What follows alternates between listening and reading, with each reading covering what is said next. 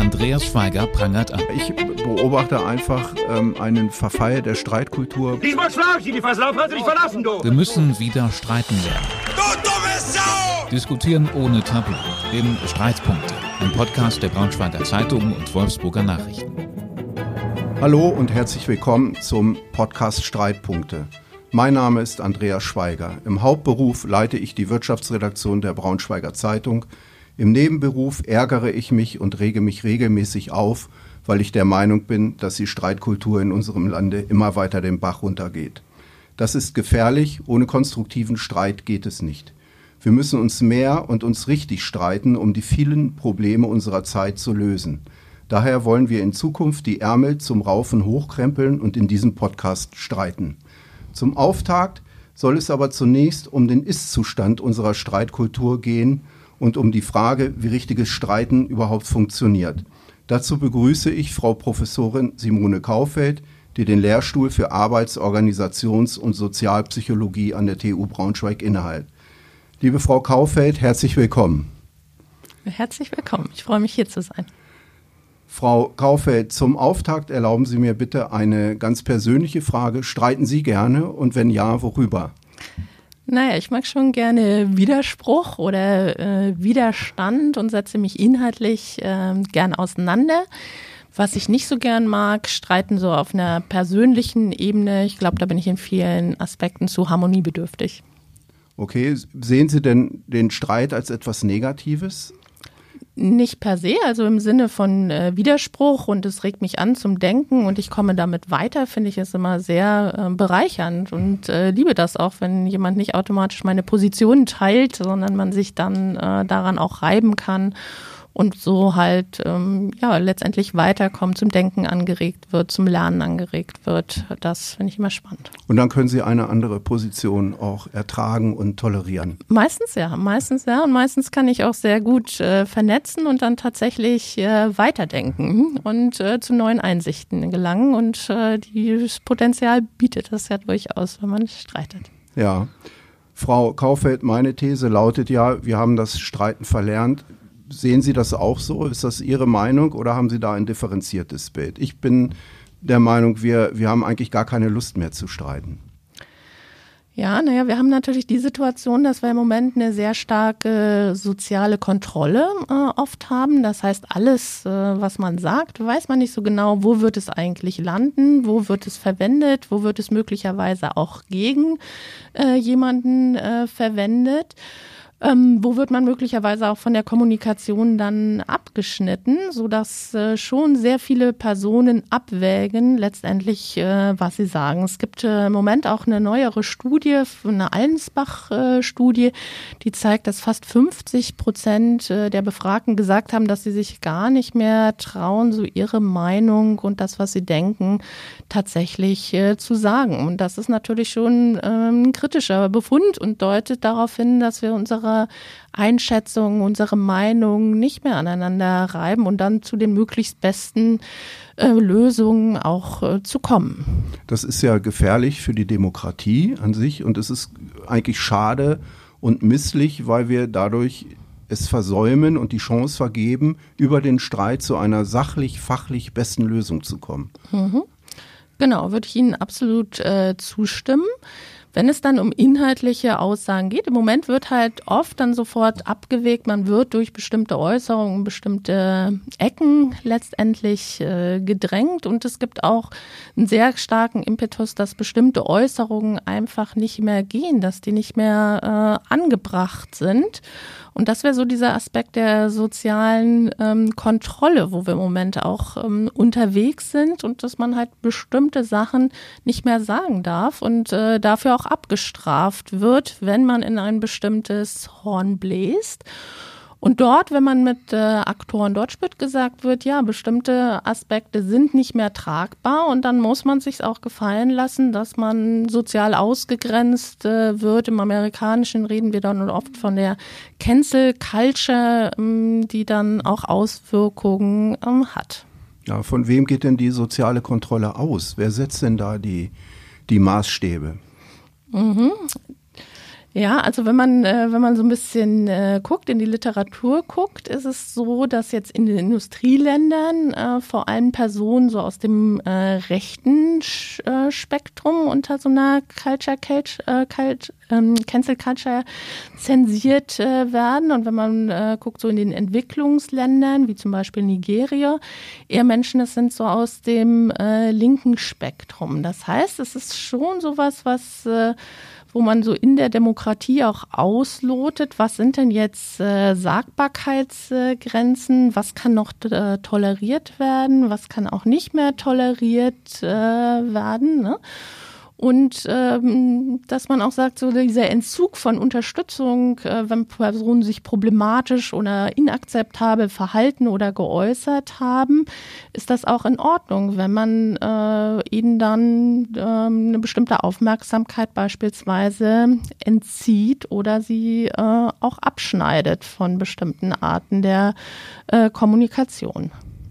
Ja, das heißt, eigentlich werden so Personen zur Verantwortung gezogen dann auch, werden gemaßregelt für bestimmte Äußerungen. Ne? Und meine Einschätzung wäre, dass das äh, bestimmt äh, bei bestimmten Äußerungen äh, in eine Richtung geht, wo, wo da Fronten aufeinander treffen. Man, man sich natürlich auch wieder anfangen muss anzunähern und in den Diskurs reinzukommen, ne? weil der mhm. Abbruch von Kommunikation ist natürlich nie eine gute Lösung und es muss auch Möglichkeiten geben, sich zu entschuldigen zu können, ne? Verzeihen mhm. äh, zu ermöglichen ne? und man mhm. muss natürlich auch in der Lage sein, um die Sachen zu streiten.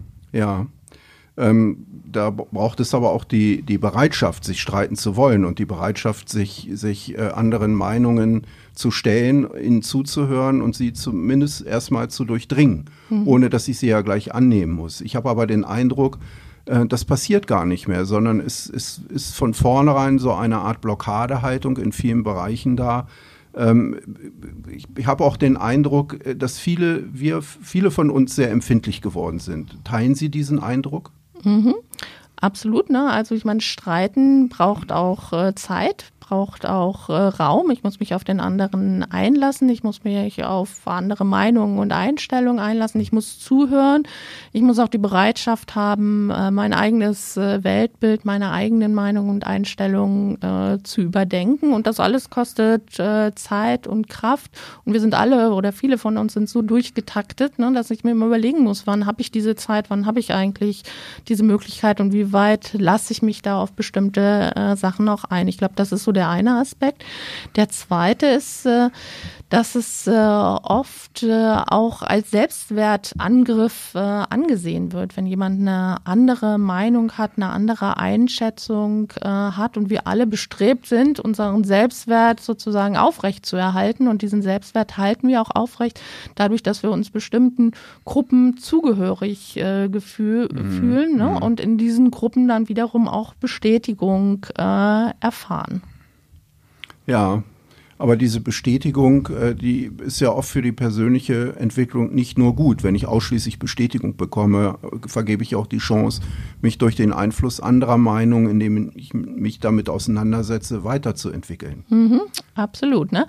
In der Psychologie reden wir oft auch so von der kognitiven Dissonanz. Das heißt also, wenn etwas meinem Weltbild nicht entspricht, ne, meinen Gedanken nicht mhm. entspricht, dann erzeugt das sozusagen so Spannungszustände und diese Spannungszustände sind äh, erstmal äh, aversiv. Das ist alles was, was wir nicht besonders äh, gern mögen und wo wir versuchen halt in äh, entsprechende Entspannung ähm, auch wieder hineinzukommen. Gleichzeitig haben Sie recht, ich brauche diese Dissonanzen, ne, dieses, äh, dieses Aufrütteln, um halt letztendlich auch zu neuen Einsichten zu kommen. Und dafür muss ich äh, anderen zuhören und äh, muss mich mit anderen Meinungen auch auseinanderzusetzen. Mhm. Ne?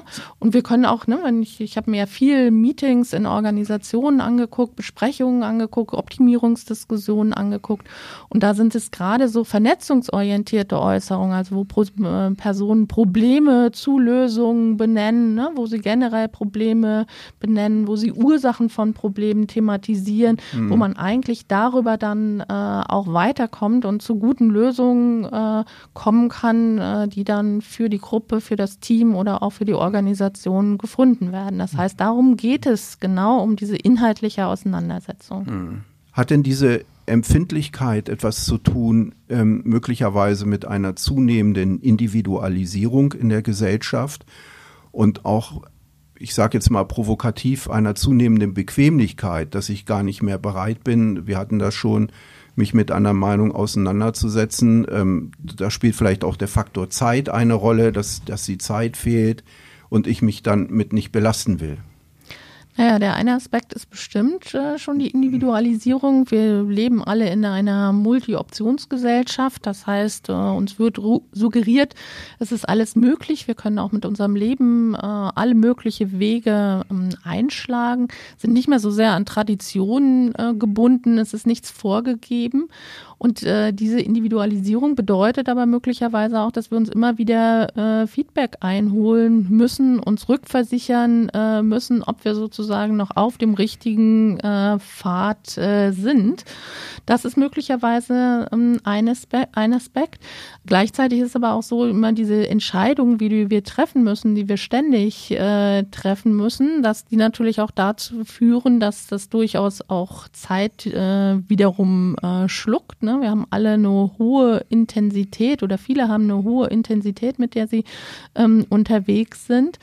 Und das dann äh, dazu führt, dass ich äh, mir nicht mehr so viele Meinungen anhöre und nicht anhöre. Und natürlich diese Gruppen, in denen ich mich dann bewege, die wiederum auch in den ganzen instabilen Umwelten, in denen ich unterwegs bin, mir letztendlich äh, Stabilität äh, geben. Und äh, wenn diese, diese Gruppen bedroht werden, indem äh, sie angegangen äh, werden, dass Meinungen nicht richtig sind, das natürlich äh, wiederum mein Selbst ähm, auch bedroht und ähm, das, dann, das dann schwieriger macht, weil ich natürlich entsprechende Ankerpunkte auch suche in meinem Leben. Ja, in diese Richtung geht auch meine Beobachtung, dass, dass wir in Konflikten zunehmend Angst haben, äh, Menschen auszugrenzen. Ist das denn so? Bedeutet denn Konflikt A Ausgrenzung und müssen wir wirklich diese Angst haben? Also natürlich gibt es irgendwo Grenzen, aber wenn wir gar nicht mehr Klartext sprechen können, wenn wir gar nicht mehr unsere Sorgen, Nöte, Probleme, Ärgernisse offen benennen können, dann kommen wir doch gar nicht weiter vor lauter Political Correctness. Mhm. Naja, also die, die äh, Ausgrenzung ist, glaube ich, schon ein Phänomen, was äh, früher eher ähm, unterschätzt wurde. Also, wo man schon sieht, dass so äh, Ausgrenzungen, das sieht man durchaus auch in der Sprache, ne, wo, wo davon gesprochen wird, es gibt einen Schlag in die Magengrube oder einen äh, Stich ins Herz äh, beispielsweise, wo wir mittlerweile wissen, dass diese äh, Ausgrenzungserfahrungen tatsächlich im Gehirn auch verarbeitet werden wie physischer äh, Schmerz. Also wirklich äh, mhm. schlimm ist und wir viele Experimente auch kennen, wo das teilweise äh, Spiele am Computer, wo sich Personen Bälle äh, zuwerfen oder Männchenbälle zuwerfen. Ne? Und, und wenn man dort entsprechend nicht integriert ist, das schon dazu führt, dass man tatsächlich äh, Schmerz äh, erlebt. Also diese Ausgrenzungserfahrungen sind schon sehr existenzielle, die auch Grundbedürfnisse von mhm. uns äh, berühren. Ein Grundbedürfnis beispielsweise nach Zugehörigkeit, was wir alle haben, oder auch ein Grundbedürfnis äh, nach Kontrolle äh, unseres, unseres Lebens. Und äh, in deren Situation haben wir keine Kontrolle mehr, was äh, mehr äh, darüber. Von daher sind Ausgrenzungserfahrungen schon für den Einzelnen sehr schlimme Erfahrungen, wo wir auch überlegen müssen, ne, wie können wir solche Ausgrenzungserfahrungen Erfahrungen letztendlich vermeiden? Ja, schwierige Aufgabe, würde ich sagen. Wo fängt Ausgrenzung an, wo hört sie auf? Ähm, mhm. aber auch die Gefahr, Entschuldigung, auch die Gefahr dann vielleicht der, der Beliebigkeit. Also wenn ich immer Sorge haben muss, jemand mein, mein Gegenüber zu verletzen oder möglicherweise zu verletzen oder die Sorge haben muss, irgendjemand könnte sich da falsch falsch äh, verstanden fühlen, dann habe ich den, den Eindruck, dann, dann haben wir Stillstand. Dann mhm. dürfen wir ja nichts mehr offen ansprechen. Mhm. Mhm. Genau, möglicherweise muss man da so ein bisschen die Ebenen trennen, also dass man schon den Personen, mit denen man äh, streitet, so deutlich macht, du bist dir sicher. Ne? Wir haben sowas wie eine partizipative Sicherheit auch. Ne? Du bist äh, hier gewollt, ne? du bist angenommen, du bist dabei, aber ich möchte mich mit dir gerne inhaltlich über einzelne Punkte äh, auseinandersetzen. So, und äh, diese Ebene nicht zu vermischen. Das heißt, dass man äh, nicht die inhaltliche Aus, äh, Auseinandersetzung sofort auf so eine persönliche Ebene ja. dann halt mhm. äh, bekommt, sondern erstmal beispielsweise in so Gesprächen auch sagt, ja, ähm, ich finde es toll, dass wir hier zusammensitzen. Ne? Ich schätze es, dass du äh, mir was preisgibst, dass du mir was erzählst, dass du meinen Horizont möglicherweise äh, erweiterst, auch wenn wir inhaltlich möglicherweise nicht auf den, äh, auf den gleichen Trichter hinterher kommen oder die gleiche Lösung mhm. gut finden, aber es bietet zumindest das äh, Potenzial, dass jeder von uns etwas, äh, etwas lernt. Ne? Ich glaube, das ist ganz wichtig.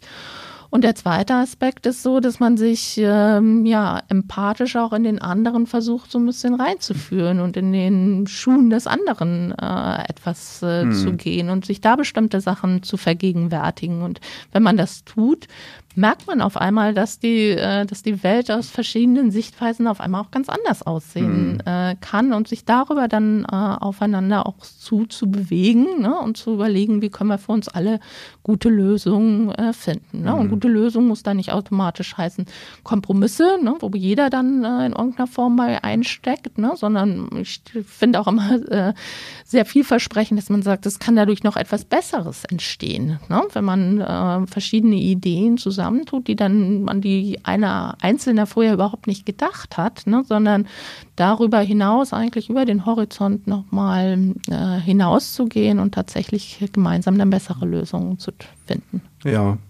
ähm, es ist ja zumindest gut, sich dieser Dinge bewusst zu sein, ähm, wobei das auch einen sehr hohen, ich sag mal, Reifegrad der Streitenden voraussetzt, denn gerade in emotionalen äh, Momenten, heißblütigen Momenten fällt das sicherlich nicht immer ganz leicht, dann so die, die sachliche Ebene zu wahren. Mhm. Genau, wobei Emotionen generell jetzt auch nicht negativ sind, ne, ja. sondern äh, ja auch eine Begeisterung mit, äh, mitspringen kann, ne? auch äh, durchaus negative Emotionen uns dazu führen, dass wir tiefer in die Themen äh, reingehen und durchaus auch nochmal mehr über Sachen mhm. äh, nachdenken. Ne? Also von daher eigentlich sind Emotionen dabei zu haben eher immer positiv. Mhm. Ne? Und wenn man das erstmal wertschätzt, ist das äh, vielleicht auch was Gutes. Man muss dann nur meistens einfach die Kurve kriegen kriegen hinterher, dass man nicht wütend und äh, so auseinandergeht, sondern äh, dann auch wieder Anknüpfungspunkte mhm. findet. Mhm.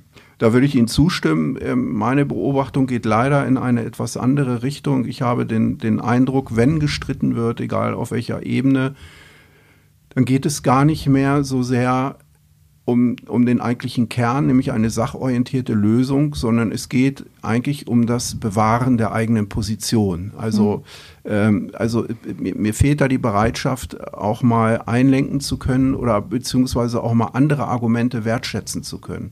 Das kommt mir oft zu kurz. Mhm. Ähm, welche Ursachen kann das haben? Oder sehen Sie das ganz anders? Mhm. Genau, also wenn wir, wenn wir uns so ähm, Konfliktgespräche oder auch Streitgespräche angucken, ist es oft so, dass äh, eine Person versucht, äh, Dominanz äh, zu zeigen und sozusagen auch die Oberhand zu gewinnen und die eigene Meinung durchzudrücken. Das ist natürlich nichts, äh, wenn man sagt, das Ganze soll vielleicht auch ein gemeinsamer Erkenntnisgewinn sein, was besonders positiv ist.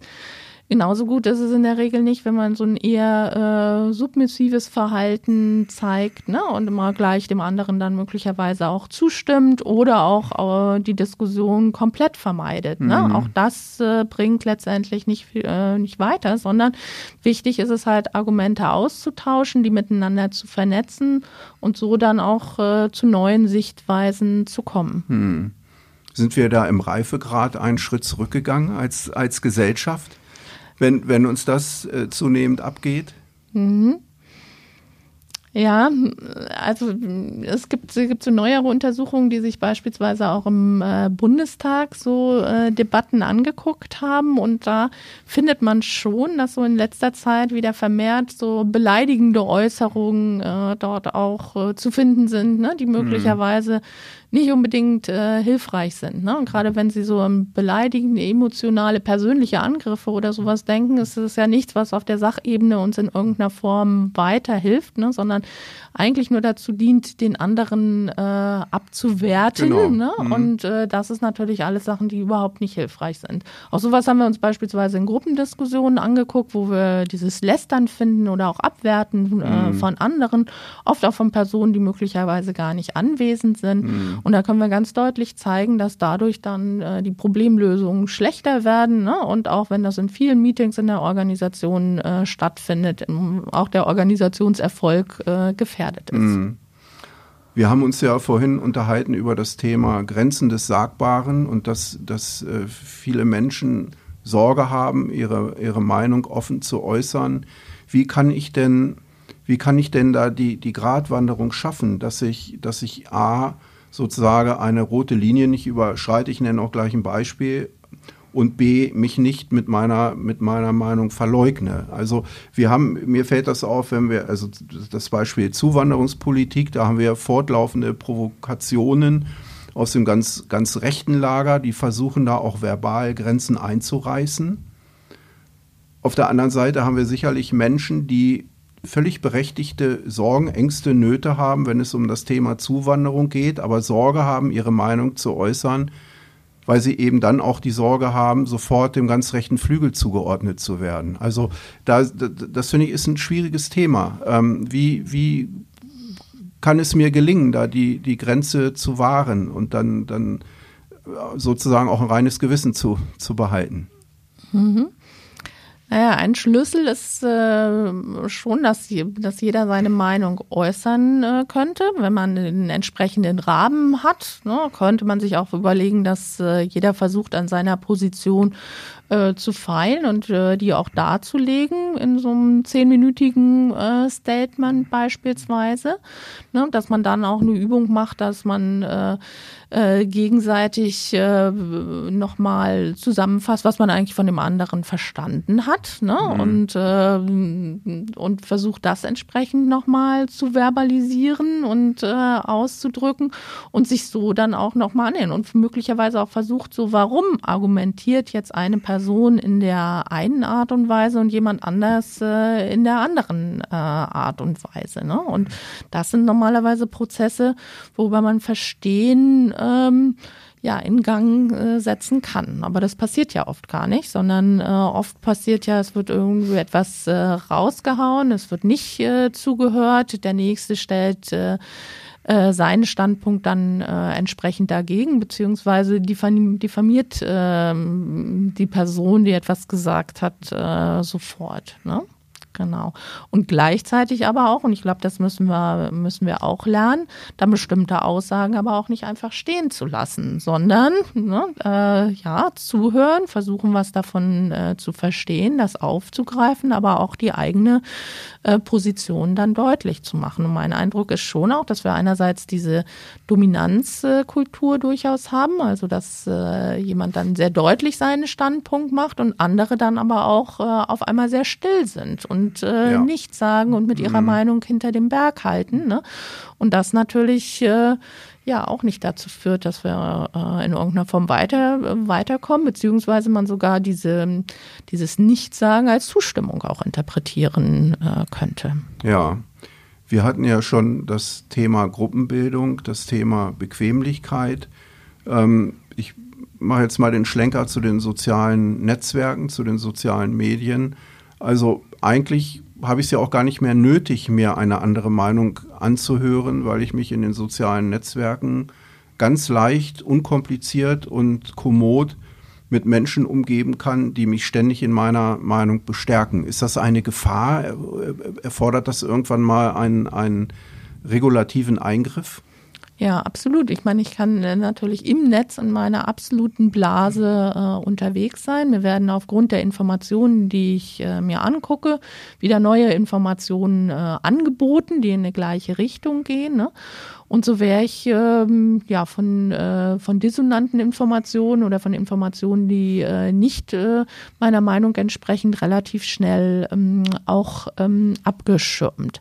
Es ist allerdings auch so, und da ähm, habe ich vor kurzem eine aktuelle Studie gesehen, die zeigt, dass die meisten Menschen sich hier in Deutschland zumindest schon auch noch über die normalen äh, Medien sozusagen informieren und so auch ein breiteres Spektrum dann haben und nicht absolut in ihrer Blase dann, äh, äh, dann eingetaucht sind. Ne? Aber generell ist das eine äh, große Gefahr. Ne? Und natürlich auch aus dem Netz, wo gerade diese äh, Cancel Culture dann auch kommt, wo bestimmte Personen dann halt äh, abgeschnitten werden, ihnen nicht mehr zugehört haben, wenn bestimmte Äußerungen gemacht wurden. Das ist ja wie ein Schnellkochtopf mit Giftsuppe. Mhm. So erscheint mir das. Genau, und es ist natürlich auch so, dass jede Äußerung, die eine Person macht, ne, jetzt natürlich unendlich äh, verbreitet werden kann. Also wenn vorher äh, möglicherweise an einem Stammtisch mal die ein oder andere Äußerung äh, entgleitet ist, äh, weiß man im Moment überhaupt nicht, wo die äh, jetzt letztendlich äh, landet. Ne?